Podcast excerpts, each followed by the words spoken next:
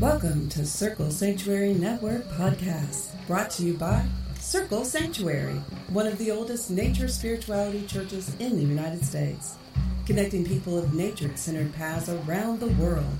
Join us through the week for a variety of shows discussing various topics, celebrating the divine in all of its forms through nature worship, rituals, education, and building bridges of community. Good evening, good morning, good night, good second breakfast, whenever you are, wherever you are.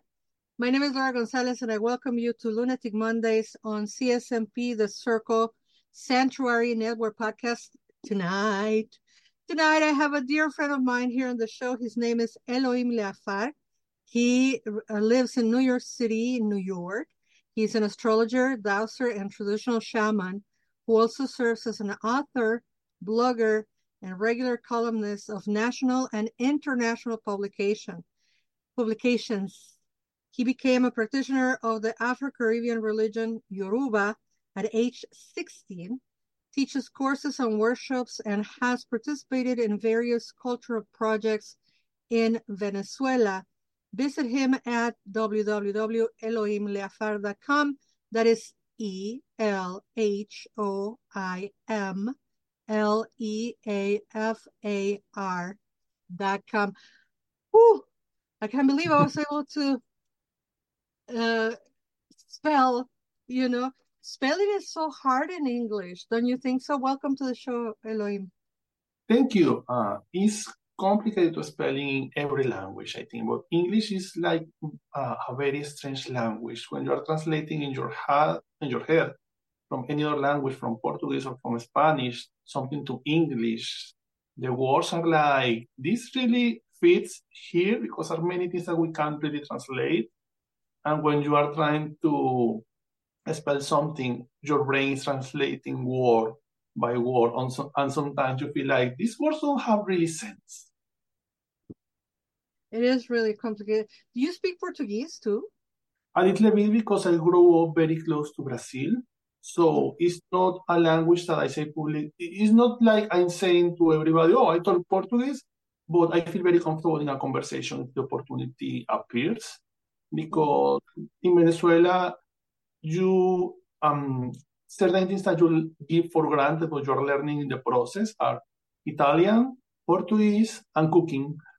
Uh, you learn those three things very easily because we have we are we have all these famous beachy um, beach places uh, in the whole coast um, to the ocean. We have a lot of tourists in the country. We have so many hotels, and we have visitors from many parts of the world.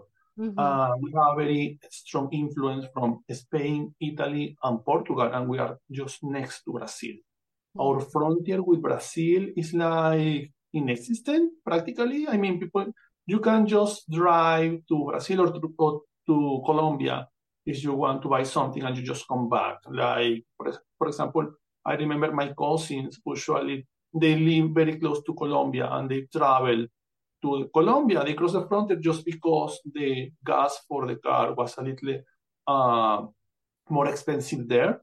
Mm-hmm. So they could, so you can fill the tank of your car in Venezuela and you just travel like 50 minutes and you can resell your gas from your car for a most expensive price. Because you know Latin American people we are like more um, grounded in the togetherness in the we don't really look too much for barriers and, and walls and that kind of stuff. So you end learning a lot not just languages but also about different cultures and different food. Like for example if you travel to Colombia they have arepas too they have empanadas like us. Uh, is a very different culture. Like we can compare, for example, with Mexico because we are more close to the United States. You are a little bit more in North America.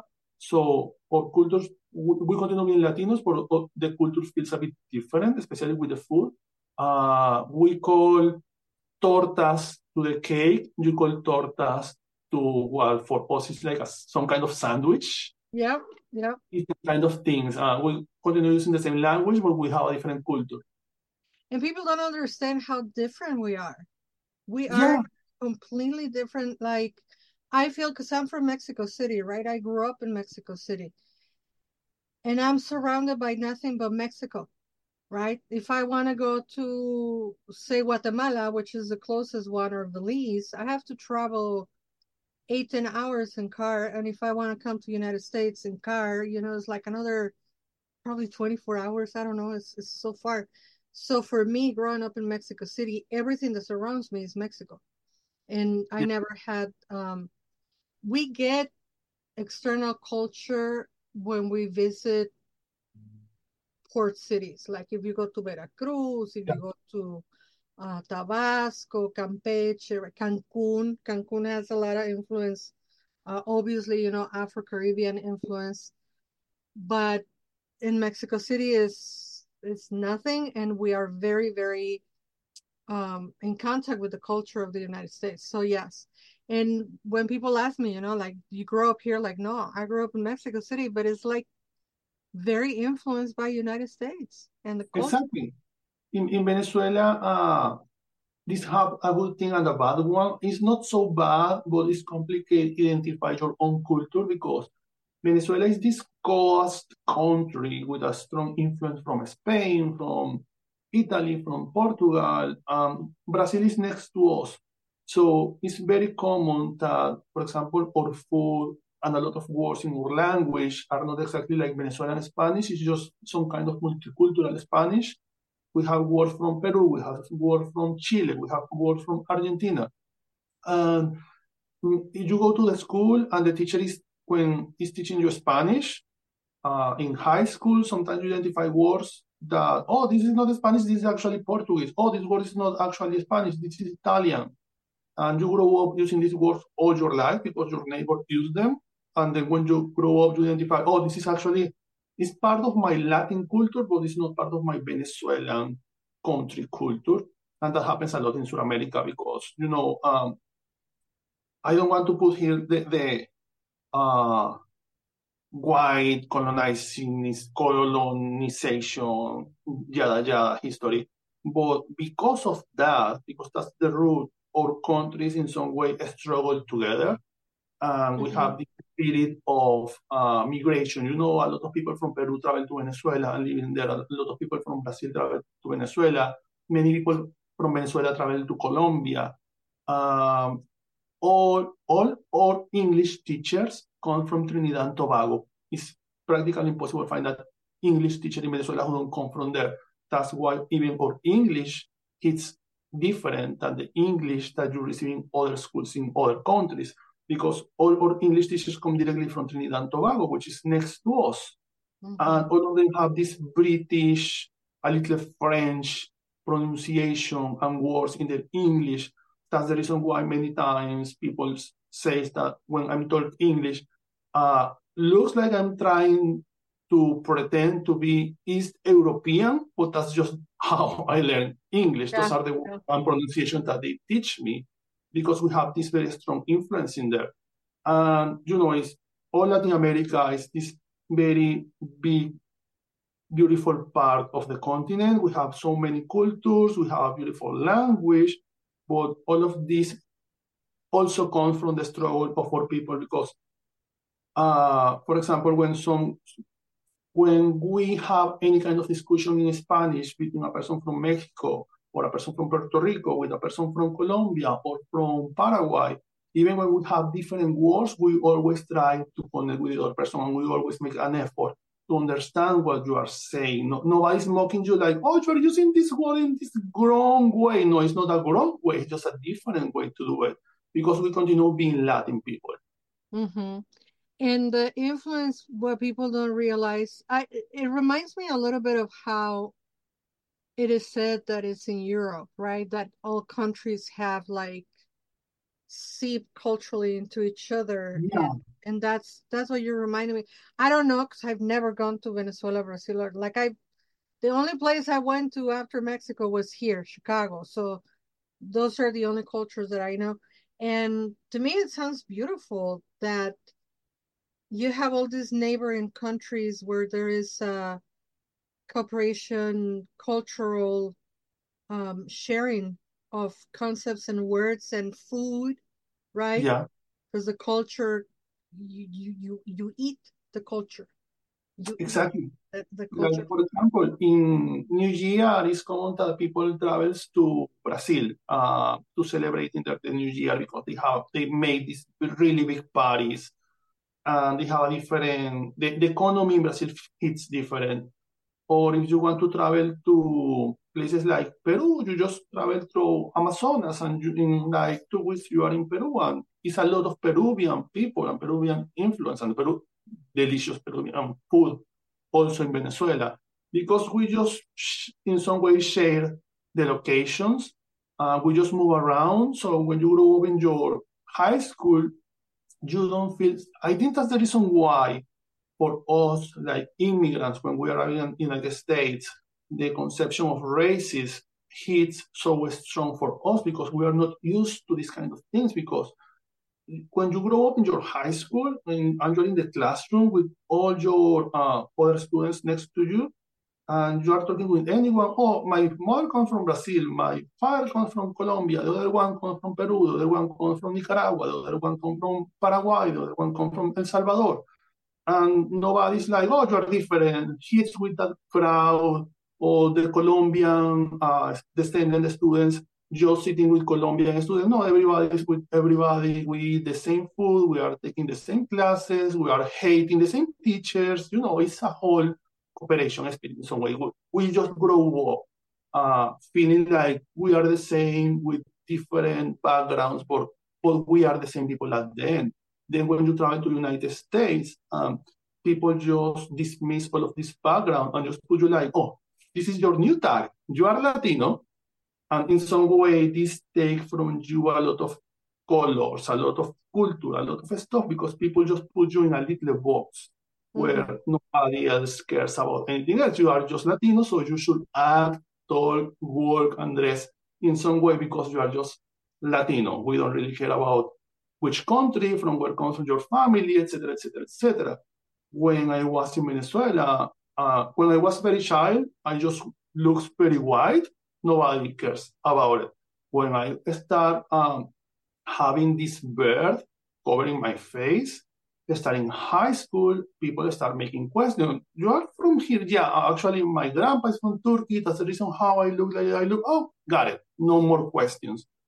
Uh, here, people is like, you are Egyptian, you are Arabic, you are Latino. Well, I am Latino, but okay, we don't care anything else. You are Latino, but with a beard, just that. You are very white for being a Latino, but okay. Mm-hmm. You know, it- it's like you're just targeting a little box in some way. Mm-hmm. And when you are in Latin America, that not happens because people in some way enjoy how rich is your blood, how many cultures and ancestry you have in your blood. Oh, your family comes from Paraguay. That's so cool. And what kind of food do you have in your house? Um, which color is your house? Because we even identify that kind of things. Like if you come from Colombia, they have a strong um, preference for houses in red, in orange, in brown. If you come from Venezuela, it's very common that people uh, paint the houses on yellow and on green in some way. Uh, we have a lot of greenhouses around. So all of this is part of our culture that when you come to the United States in some way it's different and you just need to use to live with that, but at the same time you need to continue trying to accept that you are different and it's like, okay, I, I know that you're trying to put me in that box, but I'm not gonna let you put me in the box. Yeah. And it's it's so uh right on and it's funny because like we have planned to talk about certain things and now here we are talking about something completely different, but it's so rich and important that people understand that not all of us, not because you put a label on us, Yeah, we're gonna accept it.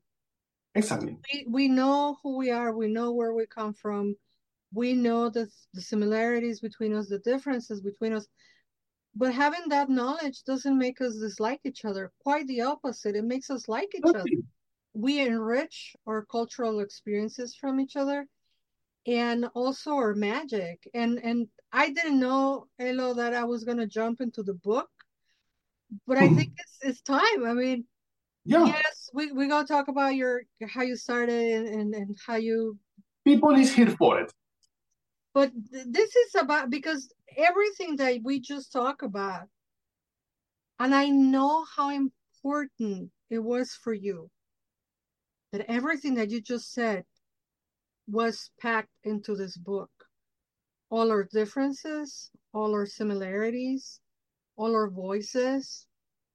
There's something you say into the, and, and for people that don't know which book, in case you didn't read the description, we're talking about Dream Witchery, the book that just came out like about a, two months ago. Uh, folk magic recipes, spells from South American, from witches and brujas by Elhoim Leafar, obviously. But you have so many collaborators from all over the world, all the different colors of tapestries of brujeria, magia, etc. And you have said time and time again how important it was for you to have all different colors, all different tapestries, all different threats represented yeah. from from from our from our Latinidad, you know, if they want to call it that. Um, so tell us where Dream Witchery comes from. Where is this book coming from? Well, uh, I have all of this collection of journals that I bring with me from Venezuela. I because when you are doing your migration, you know that all your life is just packed into suitcase. That's what the airplane lets you have. Uh, you need to pack all your life in there, all your documents. I mean, you look around your house right now, everything that you have, the tapestries, the chairs, the the table, the bed, your fridge, your TV, and all of these things are yours. For the moment that you are migrating to another place, you just need to pack two, two suitcases. It's everything that you can put in there. And for me, like my traditions, my family is like super important. So I need to put all of this together in just one suitcase. I put all of my journals and I say to me, I, I whatever happens in there, I have my journal with me, I have my recipes. That's the that's how I create my other books. I just pack, okay, what I have here, I have all of these recipes on Canvas. So let me put all of these, these recipes for Canvas together. And I was having these, all of these recipes I was translating to English, all of these recipes for Dreams Magic because I was preparing some workshops in the past, and I was with this idea like I would really like to make a book on dreams magic, but it will be complicated because the perception or conception of dreams magic in the Western culture is very different from Latin America, especially when you are not a Latino who grew up or born in the United States, but when you come from outside, culture hits different. Because sometimes you sit down, for example, this happens to me a lot when you go to a Venezuelan restaurant in New York City. Um, this, they, are, they make amazing food, but you feel a very strong Western influence in the food. And you are tasting the arepas and you are tasting the empanadas, and you are like, this, you know, have a good flavor, but this obviously you know, was made for a Venezuelan mom in her house, cooking arepas at 5 a.m. with a lot of uh, sunflower oil with the smell of the oil for all the kitchen, with a lot of cheese and butter in there. You, that you take the arepa and you say, oh, this was made for my mom or for my auntie or for my grandma or for my grandpa or for my dad.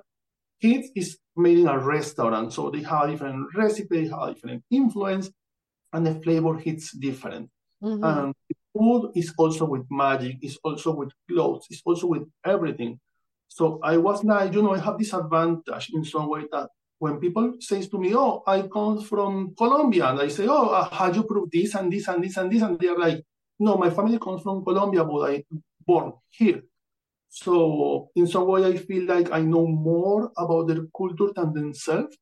And for me, Dream Witchery was that was like, okay, I have the, the chance to speak for all of these people because I not just come from Venezuela, I come directly from Amazonas, and Amazonas have this all this history of magic and culture and tribes and warriors and the spirits and people travel from all parts of the world to try ayahuasca in Amazonas, to try cacao ceremonies in, in Amazonas. And I see how people here in the United States have made all of this big thing like, oh, you try ayahuasca. And for us, it's something that we just do. It's like drinking water. And people is like, oh, you know how to do cacao ceremonies. You should travel to ALA because in there this is a big thing. And for us, it's like, you know, we just take the cacao, we just smash some seeds in there, and we just prepare it with with some liquor and spices, and people take it. And it's just that. It's not like it's part of our culture, but we don't see it like a big thing, something that we just give for granted because we have it. And I have all of this experience of my travels because my family grew up in there. So I have so many uh, things in my mind. Like if I noted that every time that I talk about these kind of things, people just sit down and listen without interruptions. They just are like listening how rich is our culture. And I'm like, yeah, and when I'm talking about this, I'm not just talking about Amazonas, I'm talking about all our Latin American countries. Or Latin American countries, we have such a rich culture, food, colors. We are obsessed with the colors. We are obsessed with the spices. We are obsessed with aromas. We like when things highlight in some way. And I was writing this book, and I am a very social person. For me, my friends, my family, I, I am my mother-in-law always say that I'm a very person of service in some way. Like when people comes to home, for me, it's super important that they are eating well, that they are drinking well, that they feel well. I want people. I like when my friends come to my home and they can sleep here for two, three nights without any worries about anything. And I was feeling like maybe that is what the book needs, like that company, that spirit. So I start looking, maybe I can add one or two people, or maybe three, or maybe a dozen, or maybe two dozen people, and I invite everybody possible. Some people, uh, I ask to everybody, like I ask to you, if, do you feel comfortable with this? Some people say no for this on another reason. Okay, it's okay. The next one, the next one, the next one. Uh, I put together all of these people because I wanted to represent the whole aspect of diversity.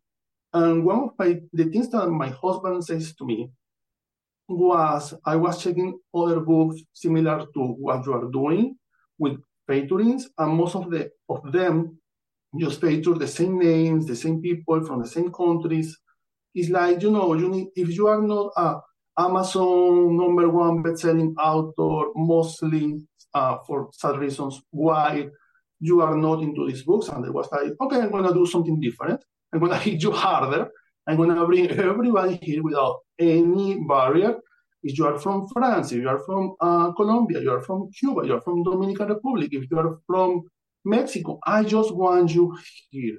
Whatever you can bring to the conversation is something that will enrich the conversation. Whatever color you can bring to the table, we need to enjoy that color. So I invite everybody that I could and everybody made some kind of very special recipe for the book, which was amazing because I just sit down to read all of these spells and I see how, in some way, I just give to everybody a chance. Like, okay, you have a chance to put a recipe, and everybody, everyone makes the most perfect recipe that they could share. Something that represents their culture, but, but also represent their tradition, their magic, their knowledge, their practice. And that was like, you know, when you see all of this in the book, in some way it feels so beautiful because you have like the best of every person, of every practice, of every tradition, of every country. It was magnificent for me. And then when I was doing the book, I was, uh, my editor was asking me, from where comes this recipe? And I said to her, well, this comes from this tribe in Amazonas. You know, when you travel to the Orinoco River and you go to the right side, you cross this mountain, you will see a letter in there. And she was like, you need to put all of that in the book because we don't have other books like these ones out there. And we are now in an age in witchcraft literature where everybody's looking for your sources, from where you bring this information. And sadly, we don't have this kind of books in English. So I didn't have like too much to put in a bibliography, in a glossary, because we don't have books of people from Latin America talking about ayahuasca. We don't have books from people from Latin America talking about cacao. We have a lot of German, white, English speaker people talking about ayahuasca, but I don't want that. I want people from Latin America who practice this. So was my homework to sit down for like eight months just to write down, guiding myself for history books I was asking to my mom from high school. Like, I need you to send me all my books that you have because you know how are Latinos. We inherit for school books to the cousin, to the daughter, to the son, to the sister. And I was like, I need you to send me pictures of all of this because in our history classes, they teach us, you know, this is Venezuela, so we have the Guajiros, we have the Yanomamis, we have the, we, the topics, we have all of these um, different tribes in our country, and people from Colombia, and people from Peru, from Nicaragua, El Salvador, Mexico.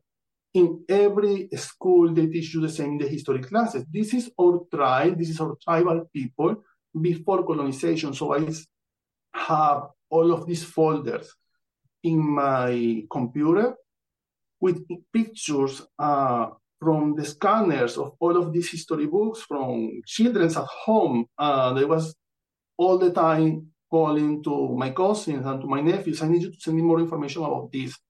Well, uh, because for me, they are Yanomamis. And when I grew up, they were called Yanomamis. But now, 20 years later, I don't know if they have a different name because everything has changed. Mm-hmm. Like, like the pronouns in our culture. Maybe some information out there that I have been lost.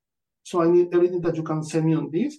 And so I just pack all of this together and I add these different stories to every chapter. Like, from where comes this spell? Well, let me tell you that the Arawak people do this, and the, the Guajiros do that, and the Guayus do that, and the Yanomamis do this in this way. And in some way, because don't see it like Latin modern American culture, see it like real Latin American culture pre-colonization. That's what is what I was trying to do in the book. If you take this spice from this plant, but you decolonize the spice, which is the flavor and the name of the spice. And that was my work in the book. Let me try to decolonize all mm-hmm. of this work. Let me try to decolonize all of this culture that we have about dreams magic because the Western perception about dreams magic is that dreams in some way are underrated it's just, it's just, oh, you know, it's dream. You should have some guide spirit in there. You are receiving messages. Sometimes you are dreaming about the future and just that. But in Latin American culture, dreams are a real big thing. This is the big deal because awakened you can do everything, but when you are sleeping, this is a different story. What you can do when while you are sleeping, we have very strong culture about that. Like our ancestors communicate with us directly in our dreams when our ancestors pass away in the tribes and they throw the body into the river, or they burn the body and throw the ashes into the river, and they see all of these ashes uh, uh, blending into the water. For them, in their culture, all the ashes are blending in the water, going to the world of the dreams. So now, when we sleep, we can connect again with our ancestors because we just throw physically our ancestors in the dream world. We have all of this amazing culture before the colonization happened. So my work in the book was let me colonize everything that we think that we know about this magic and let me put all of this together. And when somebody, because happens a couple of times, which are your credentials for doing this? My credentials is the fact that I'm born in Amazonas, Venezuela. This is my birth certificate, and I come from Venezuela. I don't grow up here. I grew up in there doing ayahuasca for the tourists. I grew up in there doing cacao for the visitors who come from Ireland, who come from England, who come from Japan. I grew up in there doing soup next to the river, next to the Orinoco. When the travelers arrive in Amazonas looking to buy snake oil, uh, that people have a very weird conception here in the United States that snake oil is some way some kind of joke. No, we actually made snake oil using real snakes that we put in a recipe, in a bottle, and we take the skin of that snake and we use it for amulets. What for junior culture is a joke, for us is our magic, tradition, religious thing that is very important. So I just try to pack all of this together. And in every step of the process, I feel so supported for Llewellyn and for my editor. They were at every step, not just respectful, but also inspiring they were like, you can make this deeper, you can take this story longer, you can expand this chapter, you can be, put more details in this area, you can invite someone else who can talk about this, you can expand the material. And I was like, yes, I have so much material that I was just trying to shortcut in some way because for industry books right now, I just want to do very small books. And mm-hmm. the book was growing and growing and growing in a point that was like, okay, we have here like 300 pages. And the editor was like, you extend how much you can. Not made up anything, just keep your sources and put information in there, and we will work on that. And in the end, when we were talking, like, you know, this is around 400 pages, they were like, that's okay. We don't really care about that. You just do your work. We are we care here uh, not about the quantity of the pages. We are here to work on the quality of the book. That's what is we care here. And they were like super supportive at every step. You know, I need to add all of these features, and they say yes. I need to add all these illustrations. They say yes. I need these colors. They say yes. Uh, how do you like um, the cover? Well, I have this idea and this idea, and they, they then they send me something that was beyond my imagination. I was like, yes, I love it. This is totally not what I was thinking, but it's beautiful and it's very representative of the book. And even when I was working in the illustration, they have Llewellyn Worldwide. It's very well known because they have all of this team of marketing uh, designers and illustrators, people who do an amazing job. And I was like, I understand that you have the best in, in the world, but here I need someone who comes from Venezuela, someone that when I'm talking with a person and they say, you know, I need an illustration of La Máscara del Diablo de Yare, this person says, oh, I know how to do it because I was there. So mm-hmm. I was like, let me ask to my husband if he can make the illustration. He immediately said yes. And I just need to talk with him. You know, you remember that time that we traveled to Yaracuy and we see this? Oh, yes, the guy with the horns that was in a wall. Yes, I need to put that in a draw. And we put all of that together in the book. So in some way, the book was exactly what I wanted. Don't have any boundaries, don't have any wall, don't have any restriction even when the recipe sometimes feels like this could hit very odd for an American culture, when it was like, okay, you just put a note, footnote, but keep the recipe. Don't change anything because we want it so raw, so authentic as it is. Yeah. And the thing with with our cultures and our cultures before colonization, it has been so romanticized. The same that has happened here in the United States, right? Oh. As if our native indigenous people disappeared, banished, you know? Yeah. And the truth is, like you say, not only they haven't, we didn't vanish, we have still our indigenous culture.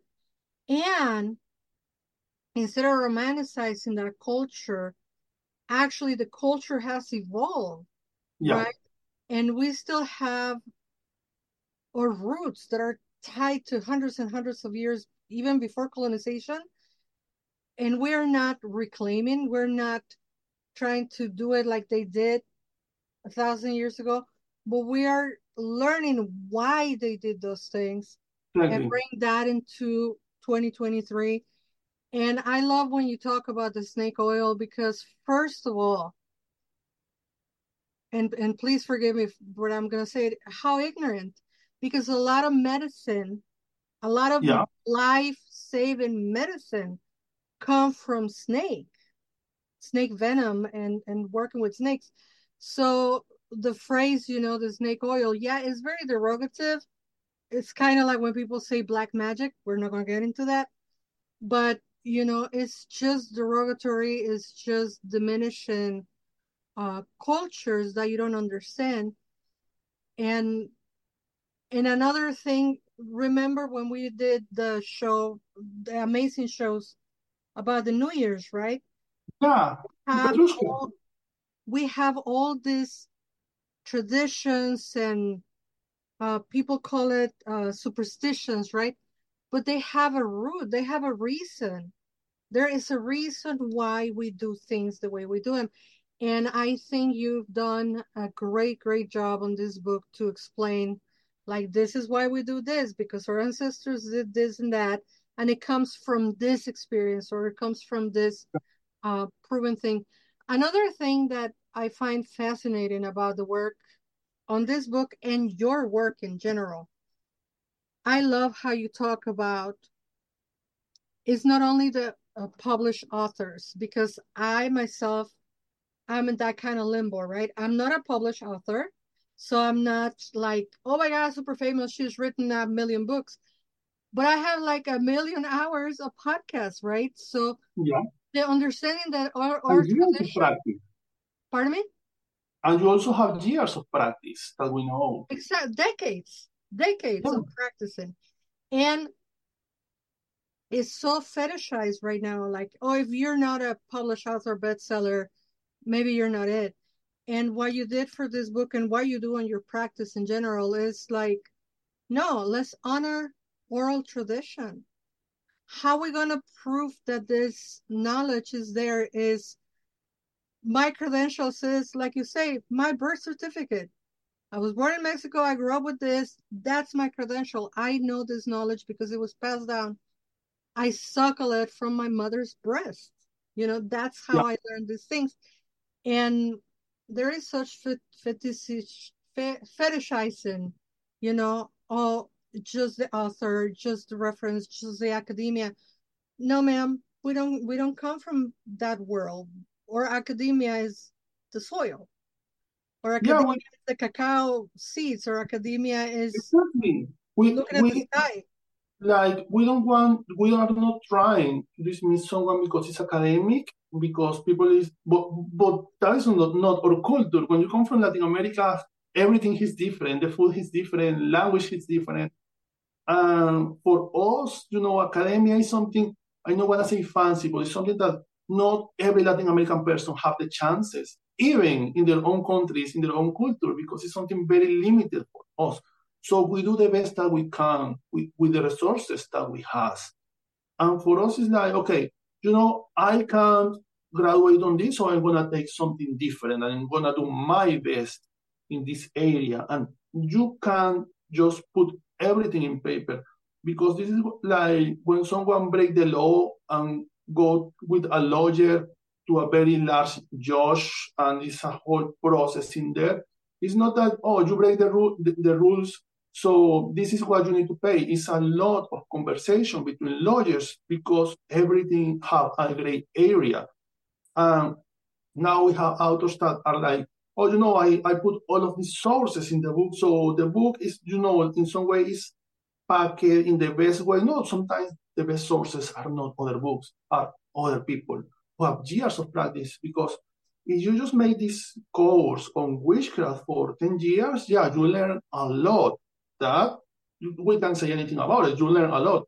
But how many years practice do you have? It's like one of the best moments, or well, I don't want to sound arrogant, but one of the moments when I feel more like proud of myself in the recent years was where I was having this conversation with a, with a witch in New York. They invited me to do some tobacco work. And we sit down, we bless the tobacco, we start just burning the tobaccos. Just to clarify to everybody listening this, when I talk about tobaccos or tobaccos, we are not talking about cigarettes or tobaccos with uh, any kind of uh, chemical addictive ingredient. We are just using tobacco leaves from the tobacco tree.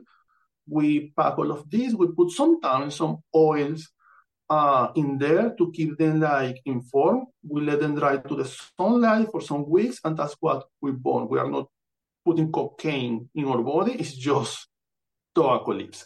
And we do this ritual and in some way they see what I was doing, and I was reading the tobacco, and I was like, okay, pass me the next one, pass me the next one, pass me the next one, and I see that they just stop after the second one, and I was like, what are you doing? And they say, well, I just did, you know, my two tobaccos that we do, and I was like, I'm not gonna do anything else, because when you are in Venezuela, I mean, if you travel to the La Montaña del Sorte, the Sorte Mountain, in Yaracuy, Venezuela, which is this magical place dedicated uh, to many spirits, including Maria Lionza, people pass the whole night burning tobacco. You can just burn like 100 tobaccos in one night because people travels there to make a very strong cleansing. And it's not just that the smoke of the tobacco is cleaning you. You are also using the tobacco to make a reading. You can read the future in the tobacco. You are reading the ashes. You are reading the uh, the smoke. Use it for cleansing, but you are also using it for good fortune, for love, for cleaning paths, to, for so many things. And we have even different ways to do it because I have bought tobacco in Venezuela, in Colombia, in Brazil, and in Argentina. And in four countries, we do it in the same way. You take one that you burn it in reverse, you pray it three times, then you burn the ashes, you throw the ashes to your left to let everything go during the cleansing. Then you take the next one and you burn it in the right side after praying the tobacco. And you can burn one, two, three, one hundred in one whole night. And we do that. And when you translate the conversation here to United States, people have just read, oh, you know, Latin American people burn to, uh, smoke tobacco for cleansing. So they just take one tobacco, they burn it, and they just throw the ashes to any place. Um, oh, I did the cleansing. Well, you didn't the cleansing. You just smoke a tobacco. It's different because you don't have the background. And I was explaining all of this to my friends. They're in New York, and they were like, "And you do all of that? Yeah. And how many tobaccos do you smoke? I mean, I have never smoked 100, but I had smoked 20, 26 when I was like 16 years old. I remember that my mom bring this client with us, and she, this person really needed a big cleansing because she was her life was a whole disaster. And we sit down to smoke, and that was the first time that my mom put me to smoke tobacco because she says I really need help in this case because all the readings of her are the worst, and a lot of things happening in her personal life. And we feel like you know this kind of person that is like she will die tomorrow. It's that kind of extreme situation. So we all sit down and they start just smoking one tobacco after another, after another, after another. And the next day, yes, I feel like crap because I was too young for that. But that gave me the strength to now, 30 years later, I can do it just easily. And I just take the tobacco and I just read the whole person. Like, for example, you have a headache and you take some pills and you're like, this is, headache is not going away something's happening here, maybe some kind of witchcraft, some kind of magic, bad eye, something like that. So you smoke a tobacco and you just see the white ashes and you say, oh, I can see the person in there. I see these eyes, I see the nose. Oh, I, I know who is this person. And you just reverse any magic against them using the same tobacco. It's that whole background that you learn from your experience that is not resourced in a book. Mm-hmm. Because you just learn it doing it. Yes, exactly. And it is it is that richness of oral tradition and the practice, right? It has Yeah. to do with like trial and error, how you practice, how you learn it. And it doesn't always come from a book. It comes from what your mom did, what your cousin did. I have talked about this uh, before on some of my shows. When we talk about um, oh my God, what is the what is it called? Uh, unverified personal gnosis, right? The unverified personal gnosis. And I read on all of the books. I don't know if you remember, uh, Elhoim, but I practice a lot with God Mercury. For Yeah. whatever odd reason, is the Roman gods that knock on my door, right? Amongst the Aztec. And I work with Fortuna and Mercury, and on every book I read, on every um, article that I read online, it says, you know, Mercury loves plants. Mercury loves especially climbing plants, you know, enredaderas. And I had a window already, and that window was covered with a beautiful purple climbing plant. And that's where I put the altar, and the plant died like quickly. And so I tell people, like, yeah, I read it on every book that he loves climbing plants, but my Mercury does not love plants. And I tried with a different plant and it killed it. And I tried to a different plant and it killed it. And what they like is flowers. So I put flower, I put fle- fresh flowers there, you know. And in the winter here in Chicago, you know, a, a bouquet of fresh flowers is $20. I don't care because I keep putting the flowers there for Mercury. It's kind of like that, you know. Yeah, you can read it on 20 books, but if, if in your personal practice it doesn't work, it's just not going to work. So you got to find what works for you Exactly. and the amount of wisdom that you have on this book in this book uh, for those who are catching up dream witchery folk magic recipes and spells from south america for witches and brujas by Elhoim Leafar i'm gonna read your list of collaborators Yeah. Elhoim, that is okay with you ariana carrasca uncle ben maria elena u miss ada That's my Jay- mom. huh That's your my mom. Maria Elena is my mom, yes. I invite her. Oh, that is so beautiful. Miss Ida, J. Allen, Allen Cross, Lorraine Monteagut, Hector Salva, Laura Gonzalez, that's me, Phoenix Coffin Williams, Jennifer Sacasa Wright, Donna Aurora Hunt, Ali Kravitz, Mira, Myra A. Gade, Laura Davila, Daphne La Hechicera, for those who don't know, Emma Catherine, Temperance Alden, Mawia K. El Jamambo Mani, who was here two weeks ago, and Ella Harrison. What a beautiful range of people. And yes, humbly, I'm on that list, but it's just rich and so many people from so many different places and so many different cultures. Now, this book, like Elhoim says, is 400 uh, pages, but almost what I love about it is a lot of books, you have to read two, three chapters before you get to the first exercise. So before you get to the first spell. Not with me. Book, and this book is like on the second page, boom, an exercise. And then on the fifth page, boom, here's a recipe. Um, how many, do you know how many recipes are here?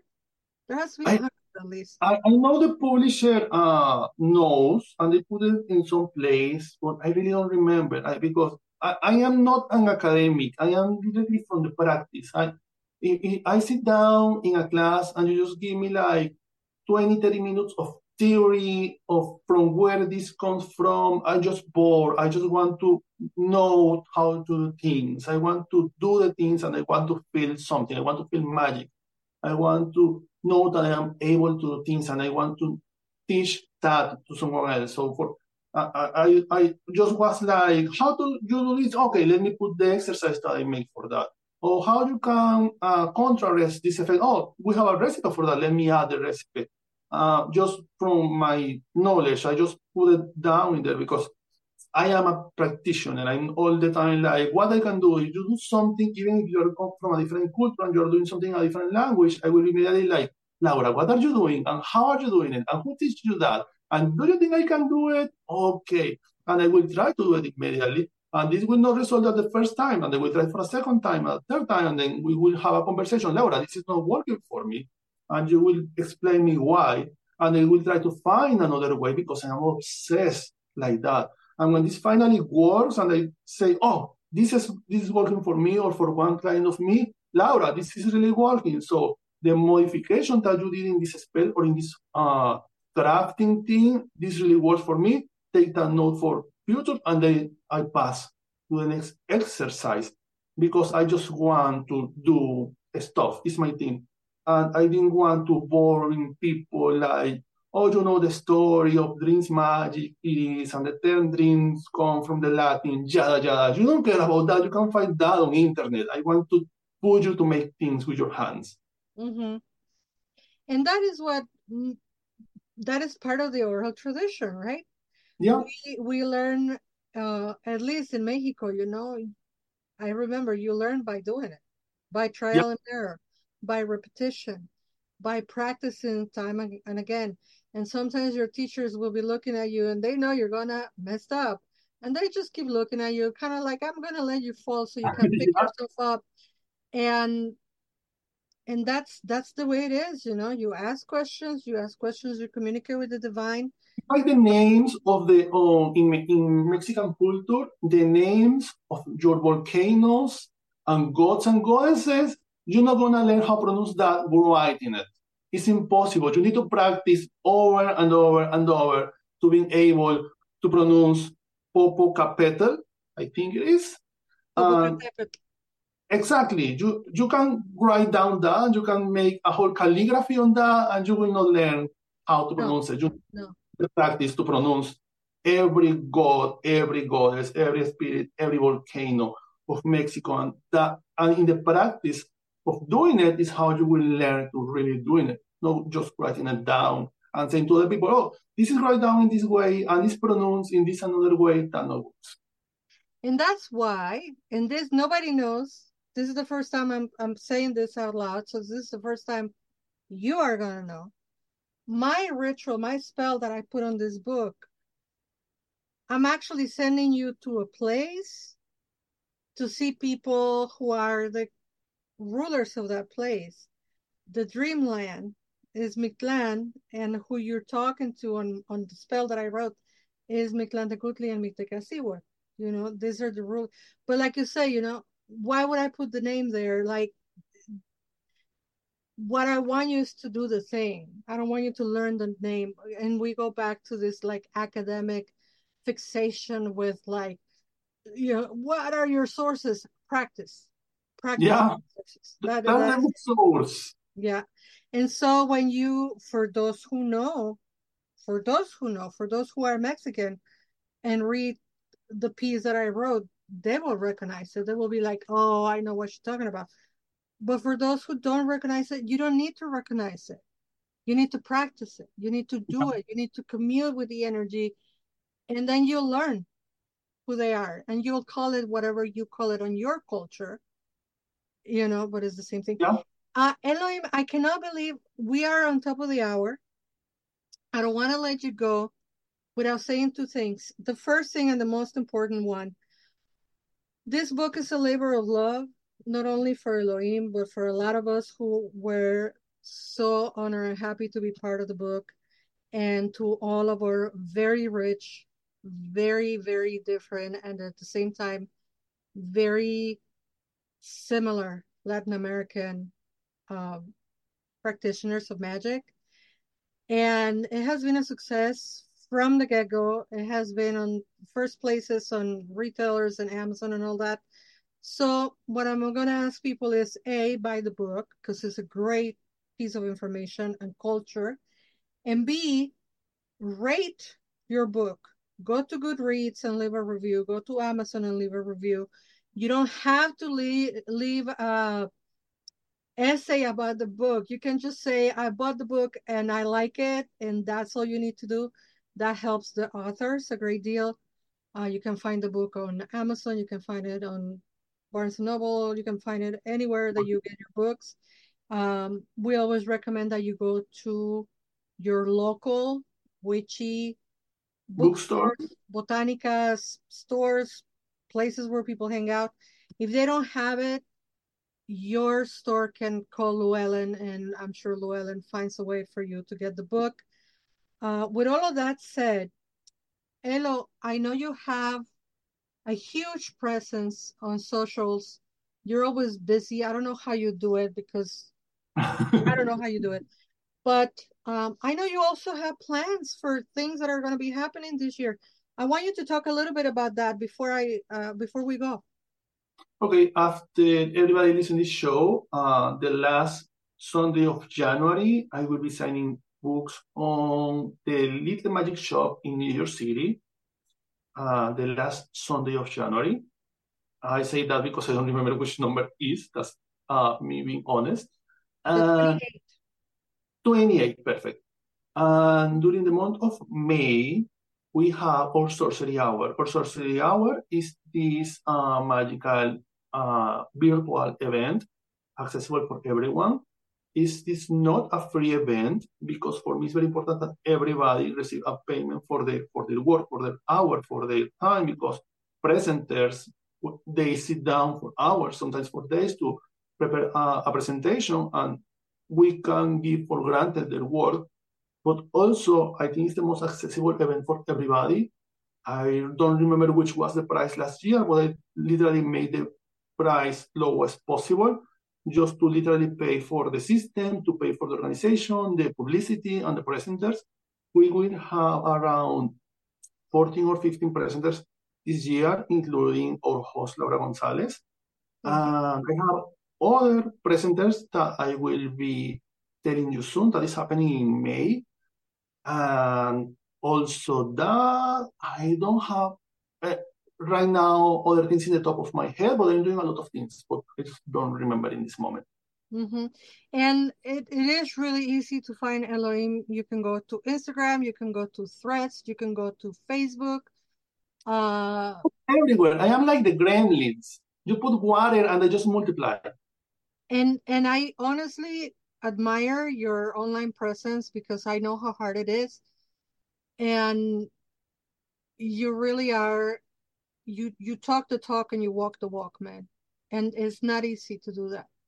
because you say you're going to support community and you are supporting community and that is very important for all of us uh, because some of us haven't got there yet to write the whole book you know some of us have thousands of hours on podcast probably not thousands but hundreds of hours on podcasts and let's stop fetishizing books so much and give support to other people that are doing other things which is one of the very first things that you mentioned in your book. And I, my eternal gratitude for you to to bring that to the forefront you know that it's not just about writing the book. It's it's also about practice. It's also about years of um learning and trial and error and experience like when did experience went out the window you know like we have to honor experiences in in the people and thank you for also inviting me to the um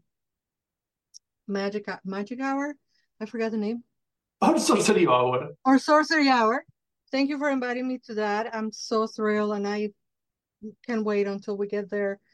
And and thank you for being on the show. You are one of the people that I really love a lot and I admire a lot your work. And thank you for being on the show and thank you for inviting me to Dream Witchery. Same feelings from here to there. And thank you for everybody who are who are listening. Uh, before we go, I gotta remind you all, uh, listen to CSNP, the Circle Sanctuary Network podcast. We have shows two Tuesdays a month. We have Circle Talk. Uh, Wednesday, one Wednesday a month, we have Circle of Nature. Two Fridays a month, we have Song of the Pagan Tribe. One Friday a month, we have Blue Marble. Every Saturday, we have Paganos del Mundo, Pagans of the World, Pagaos do Mundo in Spanish and Portuguese.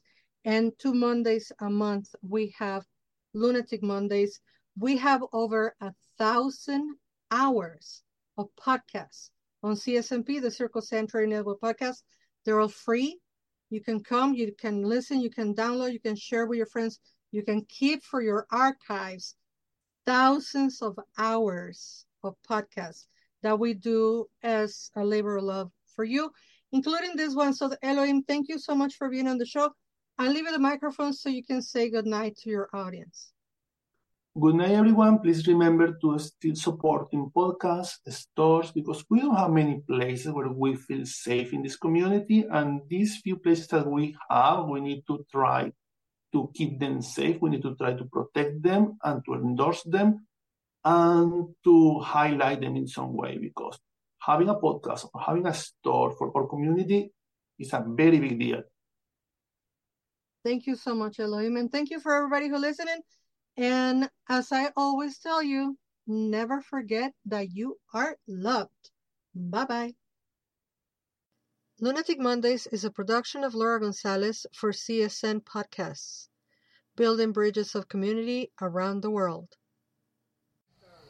Thank you for joining us on the Circle Sanctuary Network podcast, presented by Circle Sanctuary and produced for all who follow nature centered paths. Join us throughout the week for various programming connecting with the community around the world. Please don't forget to watch for updates on the Circle Sanctuary website at www.circlesanctuary.org. Follow us on Facebook at facebook.com backslash CSN Podcasts. We can also be found on your favorite podcast hosting sites such as iTunes, Stitcher, Spotify, and others. Until next time, many blessings.